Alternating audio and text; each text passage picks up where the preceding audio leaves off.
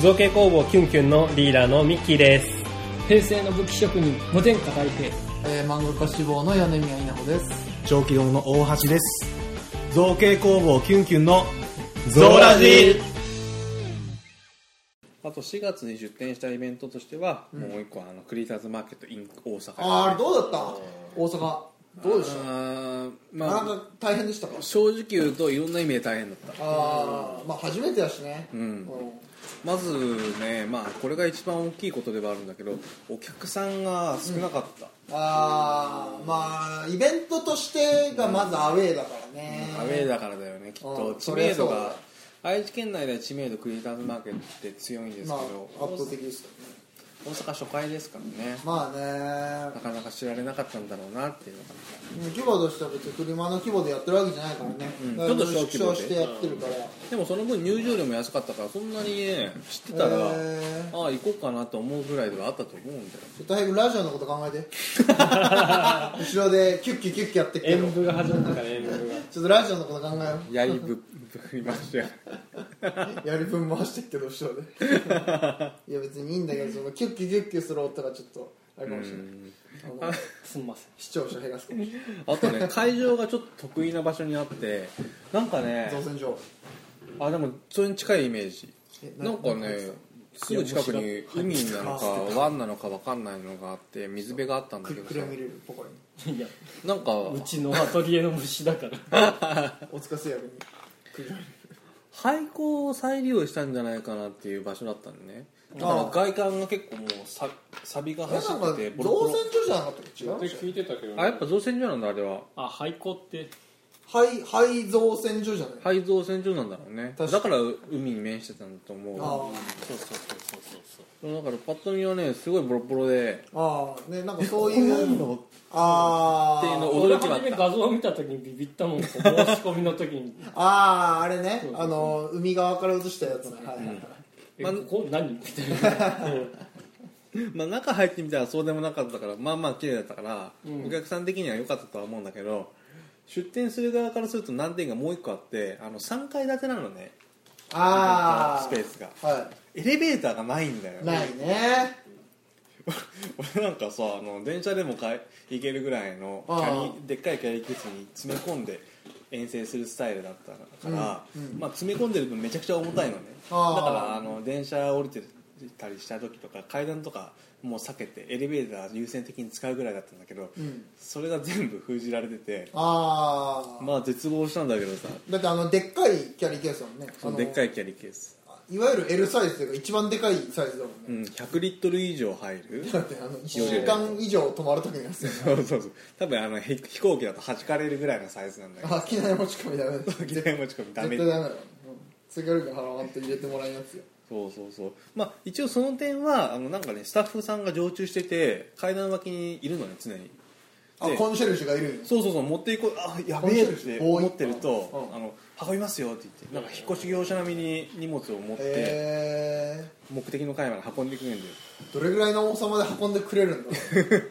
うポンそうねまあ俺のキャリーに関しては2人がかりで運んでくれるあ二人かかりだったんだ。何これめっちゃ重いそれいはっぱそういスタッフいるの。めっちゃいましたよそうなんだあでもまあ56人ぐらいですかね常駐してたのはいや、でもまあ、5、6人常駐でもまあまあ。ーね、うんすごいそのために順々にね咲いてるもんね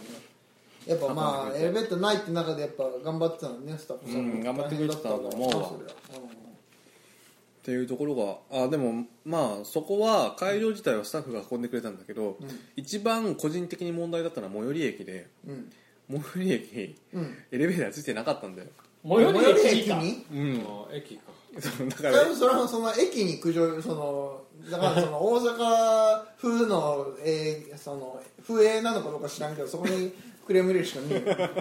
まあまあそうなんだだから本当に個人的な話なんだけどさあの地下鉄が最寄り駅だったもんだからああ地上までさ階段長い階段登って上がっていけなきゃいけなかったんだけどそこがねハイライトだったねそうしんなどんさだが。じゃあ、車椅子の人はそこは行けないんだ。あいけないベビしーねカーもマジでってあことそうでいうすことねやね。えそんなことあるなんかあるんじ今時ゃあないるのかお客さん的には無理だねいや一応あのエレベーターようやく設営し始めましたみたいな工事中なあ、感じではあった今なのかえー、大阪の人はみんな足腰強えんやそういう。京都人みたいな嫌味を言うでもまあ個人的にそうですねお客さん的にもなかなか行きにくかったと思いますよ家族 連れとかああいうイベント多いからなるほどねでもそういうのも重なって確かにちょっと大変だったかもしれないな、でまあそもそも最初も言いましたけどお客さんがそもそも少なくすぎてあ結構暇な時間多かったなあへえ上の階までは混んでしょああかもしれないね3階までそうそうコンシェルジュに荷物を運んでも客は上まで運んでこんでしょ、ー、客たまに運んで客るこうなんで両手で持ってんのこうでしょこういやいやカップルこう一人で運んでくれるんですよすげえなエレベーターないからエレベカータップーなルい両肩に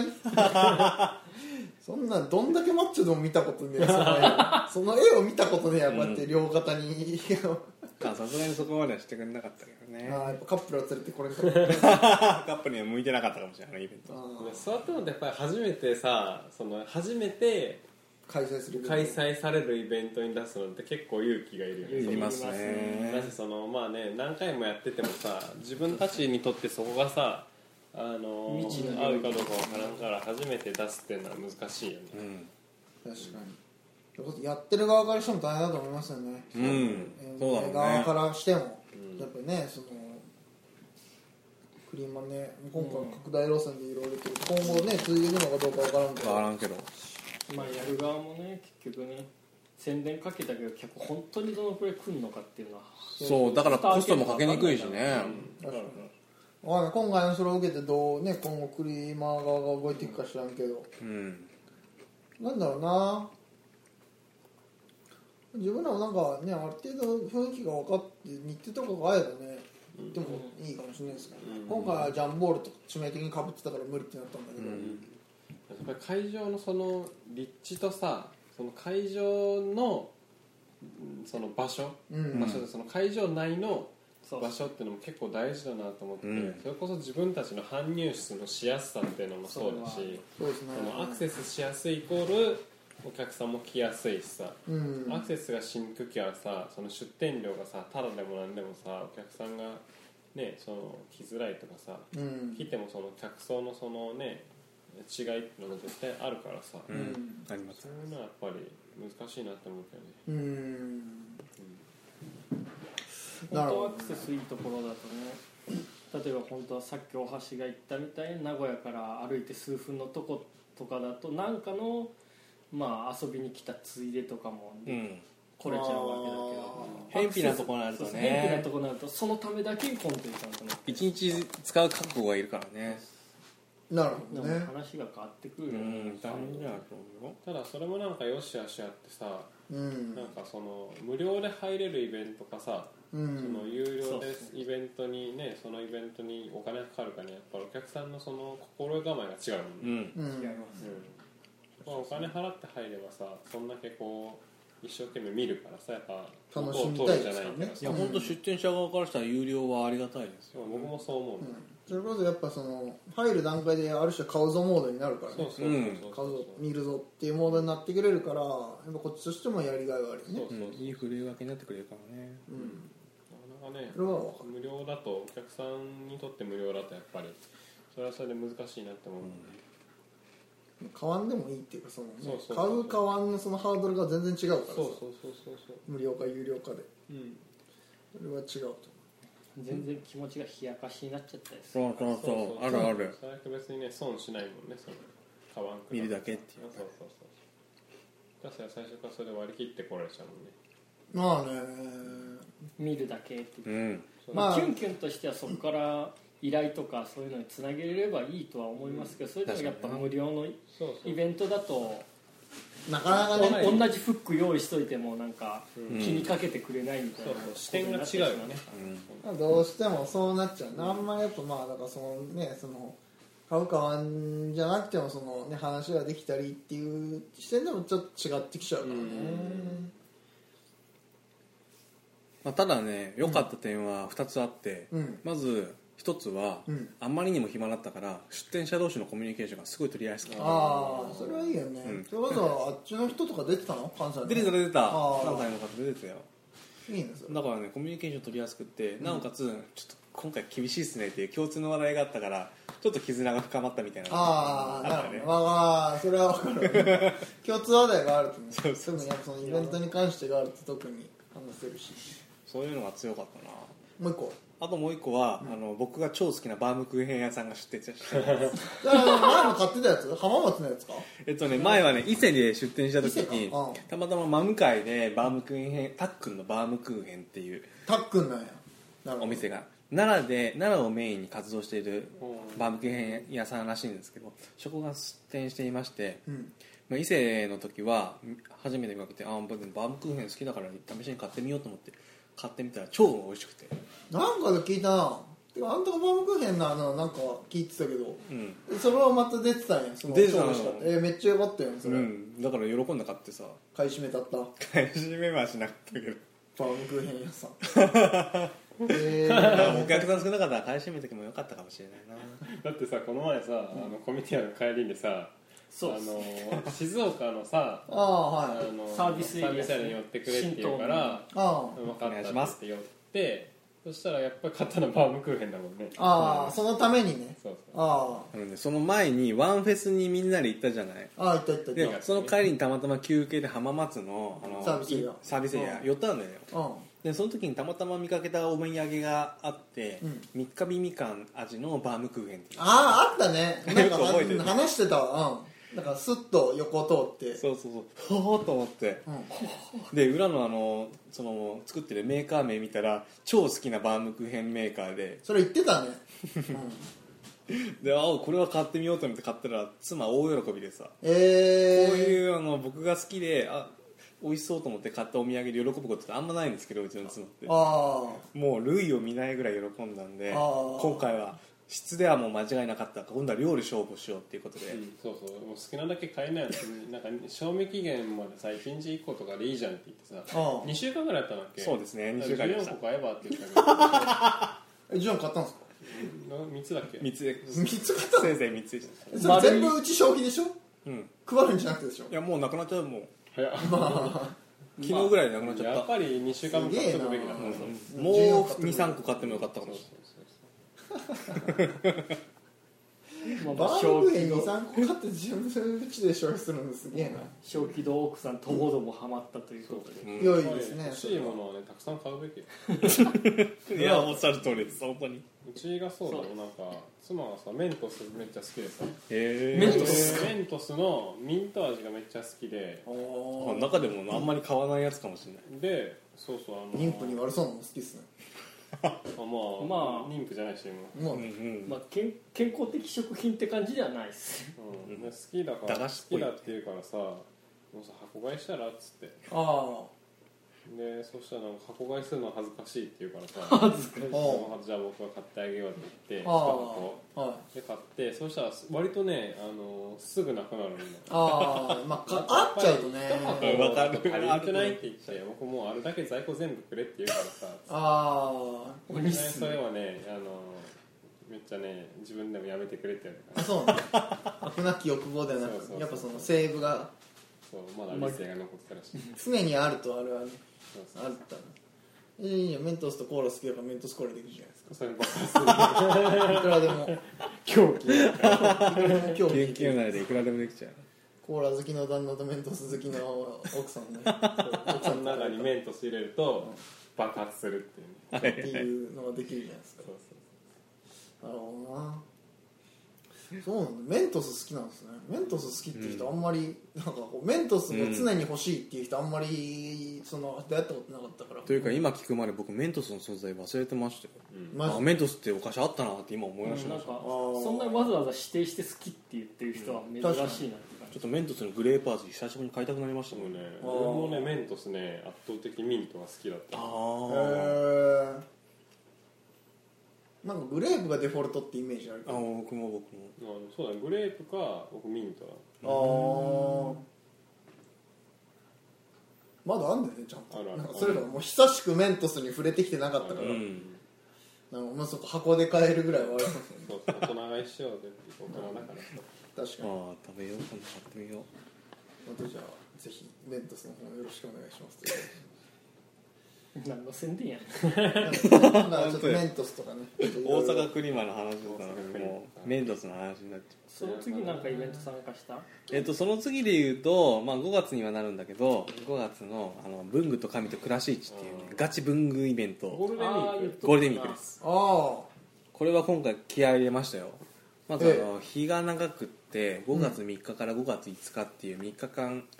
開催であ、ほおなかなか堂々たる開催、うんでねあのそもそも神戸で超有名な長沢文具センターっていうところが主催して開催してるイベントなんですよ、ううんだからあの長沢文具センターに来るような文具好きには結構周知されているああ集客が結構見込めるお客さんあだーイベントだったんですしねかも大橋とストライクイベントそう、まあ、僕が個人的に、ま、ぜひ回りたかったんだけど、まあ、回れなかったんだけどね出店してるからだったから、うんまあ、そういうすごい楽しいイベントだったんだけどまあまあまあここは、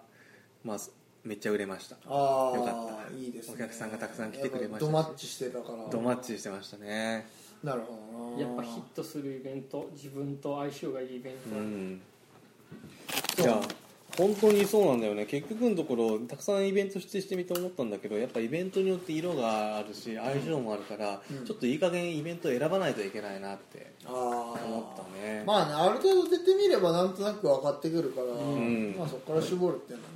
ね、そう結局お客さんがまず来ないとどうしようもないから、そうねお客さん集客が見込めるイベントっていうのが一つあって、出あないととはこからねそうそうあとは服装かな、まあ、読める範囲ではあるんだけどああ自分のやってることにマッチするお客さんが来るようなイベントに、うんを選ばなきゃいけないなとなるほどねでそういうのもまあまあたくさん出店してきたからある程度経験値溜まってきたしちあーょっと選ぶその指針というか、うんになってきたんじゃないかなと思うから今後はちうんょっとい、もう2019年の抱負としてうん毎月出店するとは言ったけどちょっと選んでし出店する頻度は下げようかなと思って下半期る、うん、下半期、もももまあ、具体的にはクリエイターズマーケットには毎回毎回名古屋でやるやつね、うんには出すつもりであれ今回申し込めたんだっけなんで頓挫してんじゃね えか6月そうね6月はもうキュンキュンも小気道も、うんお休み、うん、だから下半期は4月以降ですから、分からんけどねこれ1週間前まで待つけどねあキャンセルー待ってあーちょうど今日やってますからねうん、やってますね 今日は捨てやってますかあ下見という意味でも遊びに行きたいは行きたいんだけどねまあああ諦めたけど、ねまあぜひまた行ってみてくださいよその、ただまあ抽選で先行漏れしたりとかはあるんであーまあ、根気よく申し込んでいきたいなとは思ってます、ね、ジェドフェスって年に2ですいいあですね本当言うと3回なんですけど、うんうんそのデザフェスメインのやつが2回あって真ん中にあの真夏のデザフェスっていうのがあるんですよ、へでえ真夏のデザフェスはちょっと小規模なんであんまり同列に考えない方がいいかも、うんああミニミニなんだうん、ミニのへデザフェスえそういやそれこそこの前のさお台場と同じ場所だからさあ自分としてはこのいくつ前あの、もしデザーフェスに見に行くなり実際ねあうん出店するんだったらっていうあの想定でもあの、あー下見だったんですねルートの下見をしておいたのでなるほど時間とか、ねその感覚とかもなんとなく分かったかなっていううーんどっちも自分らもねちょっと、やっぱ大きいしねえーでみたいですね、やっぱお客東京となるとお客さんの入りが全然違うからねねこう見てもちょっとだけまあ趣は違うけど思ったもんねお客さん多いなってああまあねやっぱ名古屋コミュニティも名古屋と比べるとマジで本当桁違うからねうんキャラが違ったわそういう首都お客さんが集まるようなイベントを選んでいきたいなっていうのが今後の方針ですかねですかねまたじゃあ下半期どんなイベントに会えるのか、うん交互期待ティンティンティンティンその中には四国が入ってるんだねあそうじゃん次はあなたのお家で増テ外ィンティン収ティンティンティンティンそうお客さんが来るイベントに出したいとは言いながらもやっぱ要望があるときとかうるせえなエンディングエンディング入るんじゃないよ黒猫がね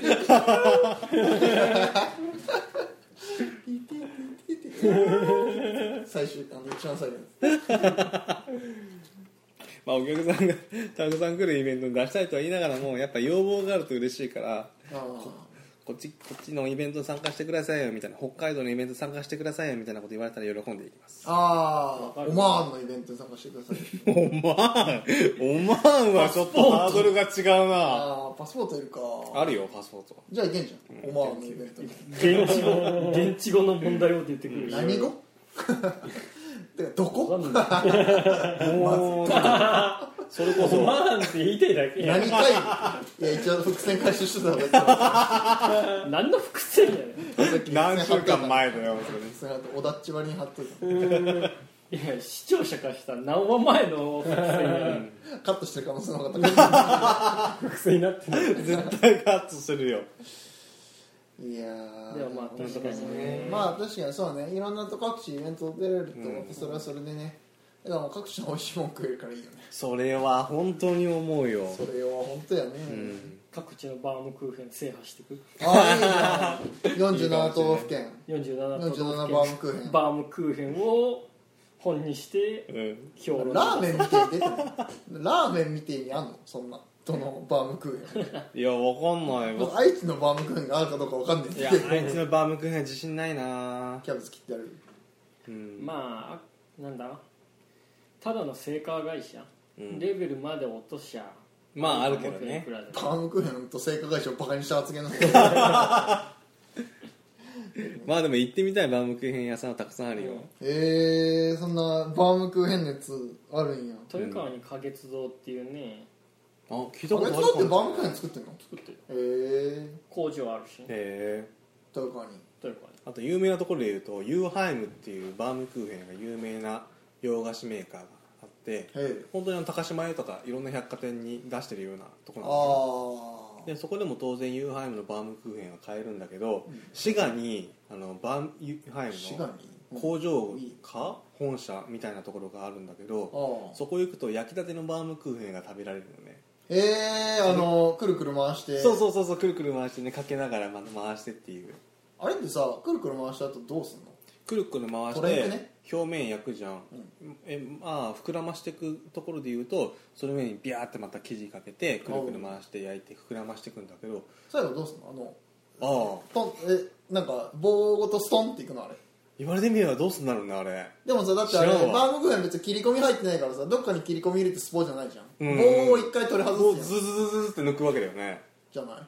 うんあれじゃないだからそのバームクーヘンのはあの、うん棒だけ引き抜いて、うんだから端っこだけちょっと縮んでるんじゃないギュッてこう図取でり方取り方 雑図で分かりづらすぎるあれだと思うんですけどあうちが何層かが犠牲になってるかもしれんなあ知らんけど あなんだろうねどうやってやってんだケバブ見て切り刻んでし ょケバブ何の参考にもならんでしょこんなのケバブ初めて食ったわ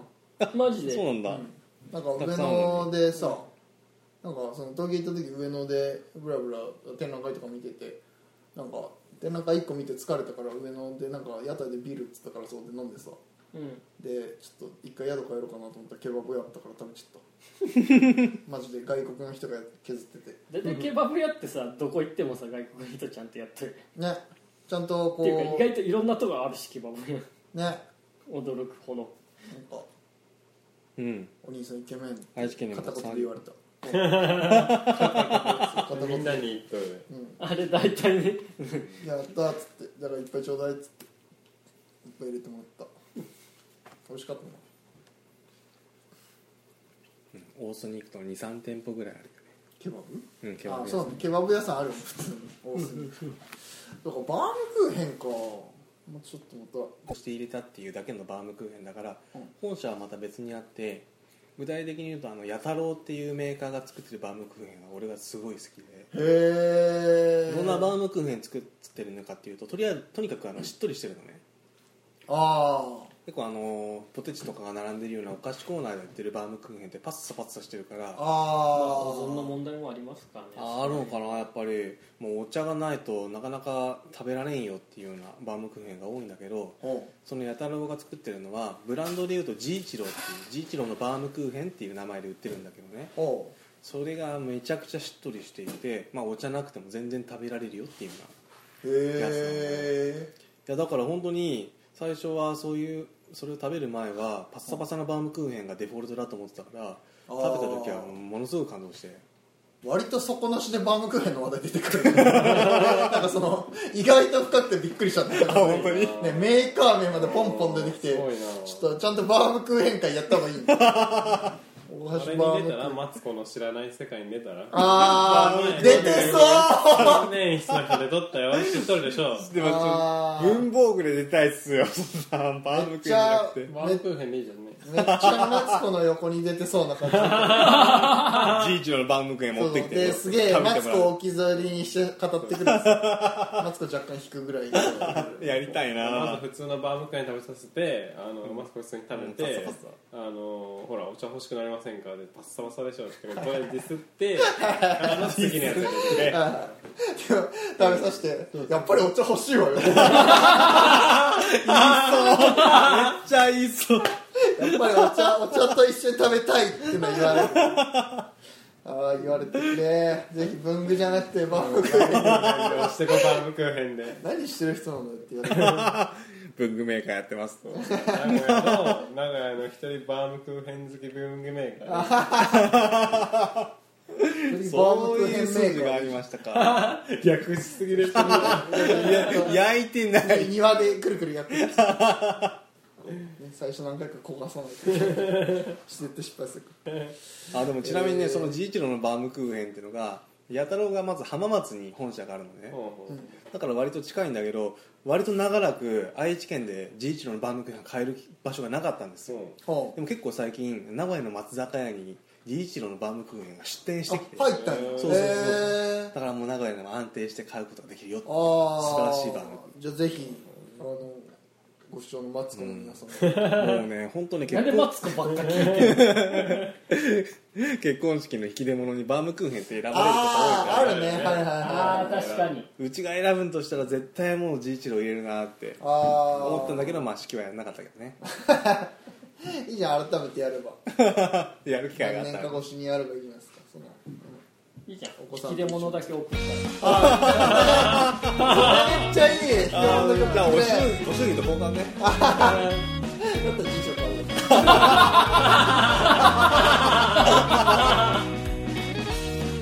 今週もありがとうございました